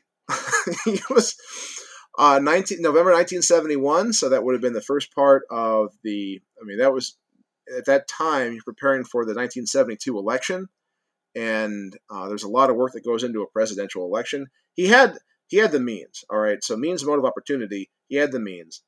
The motive is not there because these regulations on air travel took a long time. It took many years because I've the last hijacking, and I actually have this one up yeah, it, the last ones were in '72, I guess. So it just it, it it took too long. If this had been a conspiracy, they would have come down on on the airlines so fast and said we have to deal with this. You don't have that, and um, E. Howard Hunt would have been involved in the, the, the presidential campaign. He had other duties as a, a, federal, I think he was a federal employee. There's just there's just no way, and it's fun. It'd be fun to link this to a Nixon plumber, you know, somebody involved in Watergate. it really would, right? It would, yeah. But I, I, it's appealing. Eh, yeah, the motive isn't there. I don't think he had the opportunity. I think his whereabouts are are pretty well documented. I mean, this is this is a guy that has uh, some serious literature around him, and there there are biographies of him. So uh, we we would have known. It had it been E. Howard Hunt. I mean, he was on television. You know, he was he was um, getting grilled by Congress at some point. So we would have known if it wearing was sunglasses. Uh, yeah, well, it's bright in there. just like DB Cooper. Yeah, and wearing a white shirt, and uh, he had a tie on. So, all right, drunken cat on Twitter wants to know why is Eric Ulis wrong about everything? Oh, harsh. So I don't want to get into any. I'm I and I, I I it is so easy well, to speak. I'll, I'll stop you right there. I know you like to sling mud, Marty, but I know Eric. He's a cool guy, and um, you know he posts his stuff publicly. He's he's open to criticism and to discussing things. No, and I have I have talked to Eric. He um, I, he called me out of the blue at, at some point a few years ago. Not a few years ago, but a couple years ago. Uh, he has been nothing but kind to me, and he has he has communicated with me. He has invited me to the the, the Cooper conventions every year that he's had them. Um, and I am not going to say a bad word about him. I think that he's I think that Sheridan Peterson is not DB Cooper. I think the Western Flight Path is um, provably incorrect, but um, I I don't want to to to reach in and pull up. I, I don't want to guess at his motivations. I think he, uh, I, I give people the benefit of the doubt. I think he wants to solve the case. He he genuinely believes it's Sheridan Peterson, and he's looking at the evidence in a way that's completely different than the way I am. So I think I can leave it at that. Uh, he's he's a quite the character, and uh, I I certainly wish I had his good looks and charm. I don't, and I you know, we're we're going to find out. I think we will find out whether or not Sheridan Peterson was Cooper definitively, probably very soon, because I'm guessing that any evidence that Sheridan has uh, will be released publicly in some way, uh, uh in either in his lifetime or shortly after he passes. I think that's uh, that's something that he would do. Is is you know have have that documentation available. I agree. Eric is very handsome. No, he's a good-looking right. man. I, I, I don't. I cannot like. He he's got. He's got joking. fantastic hair. I wish I had uh, um, his.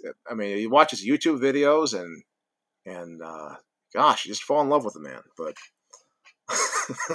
all right, username on Reddit was deleted, so I I apologize if uh, I'm not giving you credit for your question here, but why is Tina Mucklow such an enigmatic figure in this case and among Cooperites?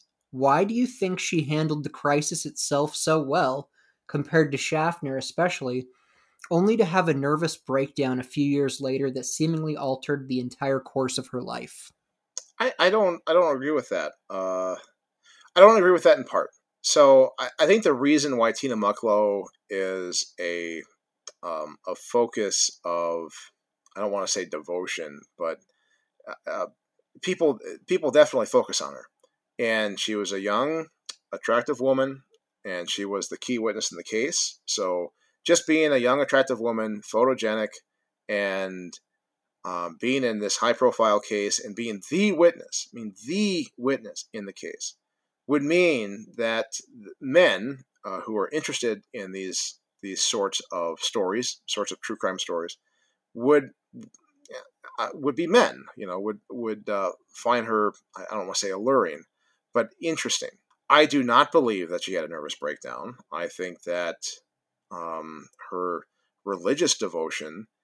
People have claimed that her religious devotion is some kind of mental illness. Now, I, as I've mentioned, I was an atheist. Uh, I have um, looked at Eastern philosophies and, and Western philosophies, and I think I have made the commitment to the Catholic Church that I don't, you know, talk about on, on Cooper's stuff all that often. But I don't believe that that religious views are in and of themselves mental illnesses, which some people do. So I think that the fact that she, you know, she entered um, an abbot and decided to spend some time of her life contemplating the the bigger questions in the world has nothing to do with the hijacking. It's just who she was. She was a very religious person to begin with. Um, the evidence for the nervous breakdown, I think, is very thin and is interpretive by other people. And it's unfortunate. It's unfortunate that the most important witness in the case is afraid to talk about the case for fear of um, the attention that it brings. I agree with everything you said there. Oh, thank you. I think it's sad that, you know, Tina had this experience over the course of five and a half hours. And she did handle it well and she came away from it and spoke about it. But I think the thing that, if I had to guess, that has ruined it for is the attention that she's gotten for it. I think that the event that happened to her, and this is all my opinion, I've never spoken to her, the event that happened to her, I think it wasn't that devastating for her, but the attention she got from it has been devastating. Oh, for sure, for sure, and and for whatever reason, Flo Schaffner and Alice Hancock did not attract that same attention, and uh, I I think that uh, we just looked we're, we're looking too much into it. So I think every member of that uh, flight crew handled this hijacking with extreme professionalism. Uh, the pilot, co-pilot, the engineer, each one of the stewardesses, they did their jobs, and they they did exactly what they needed to do. Is that they gave the criminal what he wanted, and he gave him back the plane, and they landed safely, and that was that. So uh, I I I just can't get myself to say, and I, I just don't want to dwell on it. All right, I, I, it's unfortunate that we can't talk to Tina Mucklow or even Flo Schaffner and interview them and ask them these questions that we have, but it's fine. I don't think if the information they had was going to solve the case, it would have solved the case. So we can leave them alone and we can focus on what we what we have, which is the uh, new information that we're that we're making that we're that we're finding. That's very well said, Marty. I like that. If she had the information we needed to solve the case, we would have solved the case already. For sure. That's a great, great point. I'm blown away by how smart you are sometimes. It's annoying. I am so right, burdened next... by the knowledge I carry. our our next question comes from Reddit. Uh, the handle is Ishnolead. I hope I'm saying that correctly. Anyway, uh, what is your opinion on William J. Smith and Dan Clare's connection to the Gunther book? So I'm I'm very lucky that I made that mistake because the mistake eliminates Dan Clare or Leclaire or whoever the person was that I found from being a, a potential suspect, and that also means that that entire thing kind of falls apart. But that was all that was all very speculative anyway because you had you know um, oh, this person knew Ira Daniel Cooper, and this other guy Smith worked for a railroad, and he knew he knew Cooper, and he, you know, it, it just everything was was very speculative, and all of these connections, none of them connected to the evidence. So you didn't have you didn't connect uh, Smith to the, the particles on the tie because he didn't work in industrial chemicals. You didn't connect Smith to the Elsinore Paris Center uh, and you couldn't because he, he wasn't a skydiver. He wasn't interested. He didn't have that background. He wasn't in the army, I think, or if he was in the army, he wasn't a paratrooper. I forget his exact background. So all of these things uh, were were just coincidental. And if you look at your own life, do you know Cooper? You know what? I know a Dave Cooper, and he worked on my house. He was a contractor who who ex, who uh, did an addition on my parents' house. I went to school with with him. Uh, Cooper, he was a Vietnam vet. He was a wounded Vietnam vet. So, does that mean then that you can make make the case that, like my dad is Stevie Cooper? Like, well, no. All right, these are just coincidences. Uh, that that a Dave Cooper would know my dad, who had been to uh, you know paratrooper training. By the way, we have eliminated my father as a Cooper suspect. He was in Thailand. Uh, we have the documentation. Uh, he was also too tall. He was six foot five, uh, so much taller than Cooper was. So the answer is no. Well, it, it can't be. Good to know wasn't your dad. Yeah, I had to. I eliminated my father and my grandfather in the course of my investigation.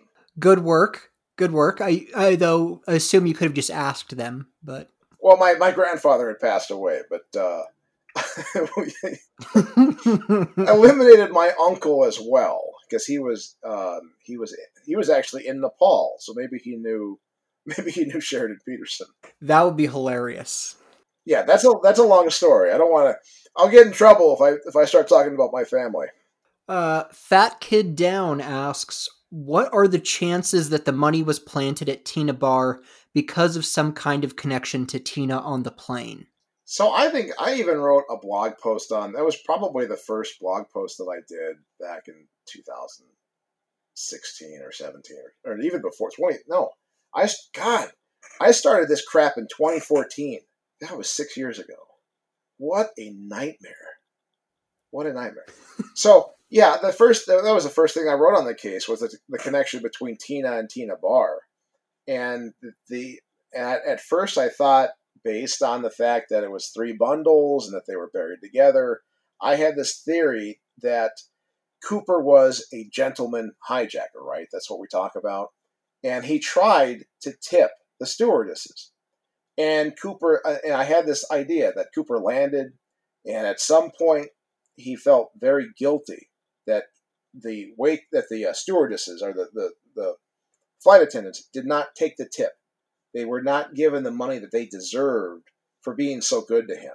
And that this guilt forced him that if he couldn't give the money to the stewardesses, he would at least not use it himself and bury it. And he and the fact that he buried it at Tena Bar would have been not a coincidence, but it would have been intentional to say that, hey, this money was yours. I'm sorry.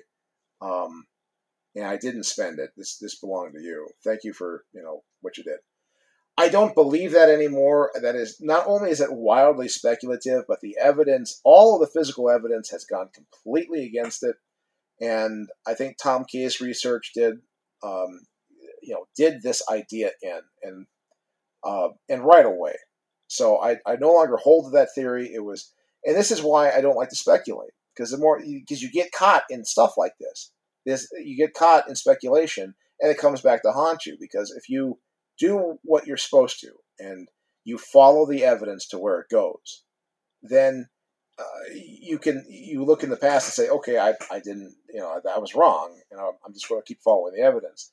But people keep bringing it up, and they keep bringing it up, and everywhere you go, um, you're tainted by it. So that is why I've tried to avoid, and I'm sure you've been frustrated by it, my unwillingness to speculate too heavily in the case. Even in a case like this, that might require some speculation because there's so little evidence.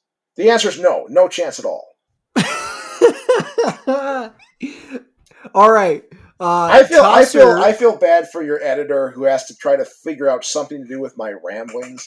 Uh, I enjoy the ramblings. I don't. I don't feel like you're rambling. I've had guests on that did ramble where we cut large sections out, but uh, I imagine not much will be cut out of this. Yeah, see, that's the reason I ramble too, is because when you do live radio, dead airtime is so awful that you just feel the need to keep talking. And I know we're using Zencastr, and I know we have audio tracks, and you're going to edit it, and all of these awkward silences will be removed, and it will be the. I I have to say, your editor does a fantastic job because that first interview where I could barely talk was halfway decent only because of the work that your editor does. Uh, fantastic, and and give him my utmost kudos for the work that he does. Russell does a great job. All right, on to the next question. Chaucer, uh, I hope I'm saying his name right, asks Which of the three is the most important question to answer in regards to this case? What was the flight path? What was the drop zone? Or how and when did the money arrive on Tena Bar? I don't think any of those questions are really pertinent anymore, which is insane. I, I know that's insane. I know that's insane, but let's let's go through them. First of all, Tena Bar. Uh, some some eight year old kid finds some garbage on Tena Bar, we've been obsessed with it ever since. And we've done scientific analysis of it, and we really can't. The, the best we can do now with the science we have is to say that in springtime, sometime before 1980, the money was in the water long enough to pick up diatoms. Right? Guess what? It, it just doesn't help. Uh, the flight path was important only in the sense that it gave us a place to look for Cooper's body, the money, or Cooper himself. Well, we didn't find it. It's too late. He's gone. wherever wherever he went, if he survived, he's gone. If he did not survive, the only place where he could have been uh, would have been next to a, a water, um, you know, a river of some kind. His body would have washed away, or he would have landed in the Columbia. So he's gone. If if we had if if his body had landed on solid ground, not next to a river, not gotten, we would have found it. Uh, there's too much development that's gone on. There was um, too much searching. There was a lot of uh, just just tree harvesting. And I think I, I said this in our first interview I took a piece of of um, you know a transparent a transparent sheet, and I went on the old Google Earth And every time I, you know, you go back in time with those satellite photos, and every time that you find um, a tree cutting, you know, where they, they harvest trees, you make a little dot where, where that tree harvesting is. And there's just not anywhere where you can put a, you know, where you can put Cooper that wasn't cut down, uh, that wasn't clear cut in some way or developed in some way. There's just there there's there might be a few places here and there, but there really wasn't anywhere to, uh, along the flight path. So the flight path not useful. Uh, what was the other one? The timing? Drop zone. The drop zone. Again, it would have been helpful in, in November of 1971, but not really helpful now. Maybe you could search the drop zone for his parachute, and that would be if you find if you found it, then that would be something. I personally think that the parachute was found and it was ignored by the FBI, but uh, because the colors didn't match because they had the wrong information on that. But that's that's a can of worms and more speculation on my part. So none of those are very useful now. What's what's useful now is the tie and the other evidence um, that that help us connect somebody to Cooper. The tie belonged to somebody, right? And if we identify the owner of the tie, in all likelihood, we will identify at least where Cooper came from, probably who Cooper was last question. And this wasn't even a question for you, um, but I sort of reworded it into a question for you. So this comes from Mark B via email. Am I doing a disservice to the case by promoting fringe theories like Cooper being transgender or the Zodiac killer? Yes. This case was enough of a circus before we had stuff like this, before we had the unified theory of unsolved crimes. And I, I know, look, I, I know that these people that, uh, how can, I, I don't like to say bad things about people. So I'm just not going to say anything about them. But I, I will say that if you treat this case seriously, then promoting certain suspects that are clearly not DB Cooper is a mistake. Now, let me qualify that because when we're talking about uh, Barbara Dayton, so this, the, the, for conservative people, and I come from a very conservative area, the transgender issue is very unusual. Like it, it's not something that people are comfortable with. So you look you look for somebody that people can connect to, right?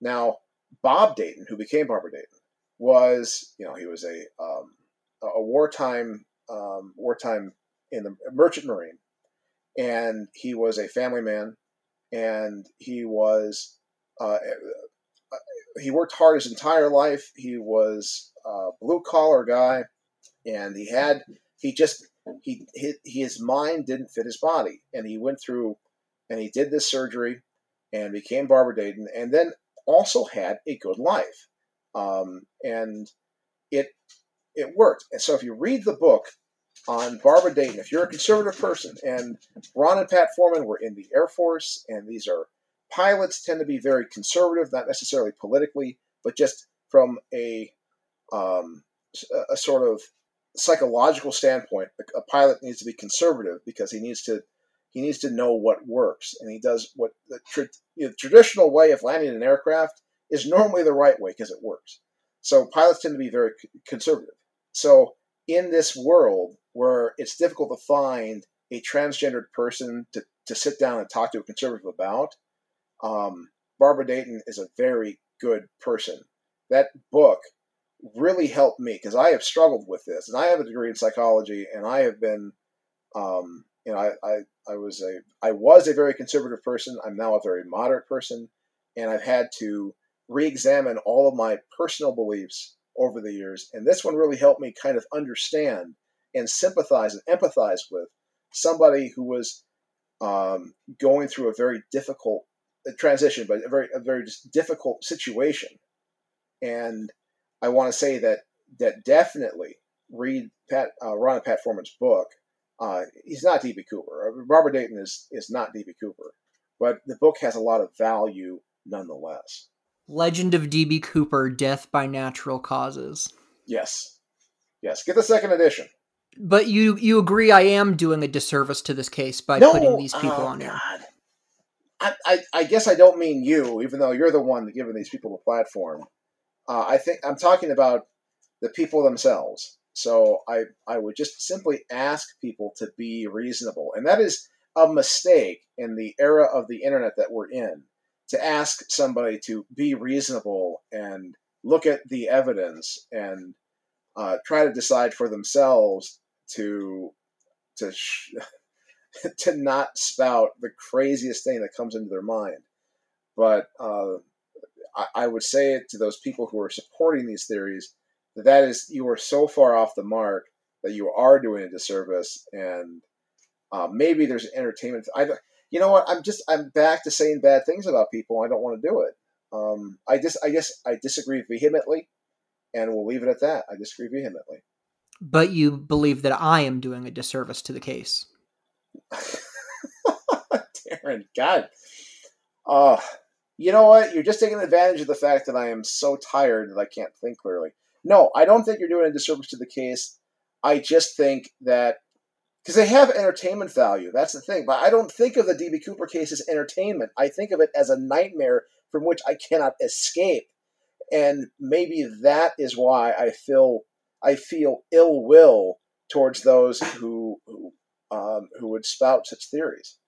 Okay, I'll accept that answer this time. You are invited to my wedding, sir. I don't know when exactly it will be, but it will be next summer, and you will get a nice invitation. And if you don't want to come, I will not be insulted. But I, I want to just re- just say that I, I love the fact that you're doing these podcasts, regardless of what I think of the theories that are on the podcasts. Does that work? That works. Do I need I to apologize further? You can tell. You can tell because I, I used to do this. When I was in radio, I would say whatever the heck I thought about whatever person I was talking about, and I said really mean things, and I and that's just how you got along in radio, and I feel like I've been paying for it ever since. And maybe it's just some kind of longing for childhood that uh, this this need to attack all the people who bullied me over the years. Maybe it's that. I don't know. I was a fat little kid. I was a fat little kid who got picked on a lot, and I turned into the big, strong football player. And my my fiance just got home, so I, I turned into the big, strong football player, and I just wanted to get back at those elementary school bullies. Well, are you doing it now? No, I'm a nice guy. I've changed. I got religion. I'm trying to be kind to others and dogs and and cats. So I'm doing what I can. Well, I appreciate it, and I appreciate you coming on the show tonight, Marty. I It was really good to talk to you again. thanks for having me on. And if I insulted anybody, I apologize profusely. If they would like to request a written apology from you, is there somewhere they could do that? Certainly, certainly. They can go to my website. It's an old WordPress website, martinandrade.wordpress.com. Otherwise, you can buy the book, and I have my email address in the book. Or if you know my name, you can Google me there. I'm on Twitter, and I think I'm just on Twitter. Maybe, maybe you know more of my uh, my internet presence, but I think I'm just on Twitter. I believe you are on Twitter, but yeah, definitely, I would highly recommend anyone that thinks that Cooper never existed, that he never jumped, or that he died in the jump.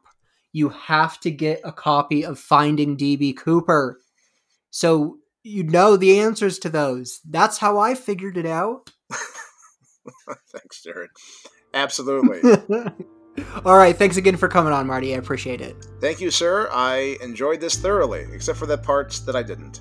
Go pick up Marty's book. It's 9 bucks on Kindle and 15 bucks for the real thing. He has a link to it on his blog, martinandrade.wordpress.com, and I've got links to it all in the show notes for you. Do you know something about this case that we don't? Let us know. You can find us on Facebook. We are the Cooper Vortex, Instagram at the Cooper Vortex, on Twitter at DB Cooper Podcast, or email us dbcooperpodcast at gmail.com. Thank you for Marty Andrade for coming on the show and for all the work he's done on this case. Thank you to Russell Colbert for inviting me to his wedding and for putting up with me. I'm Darren Schaefer, and thank you for listening to the Cooper Vortex.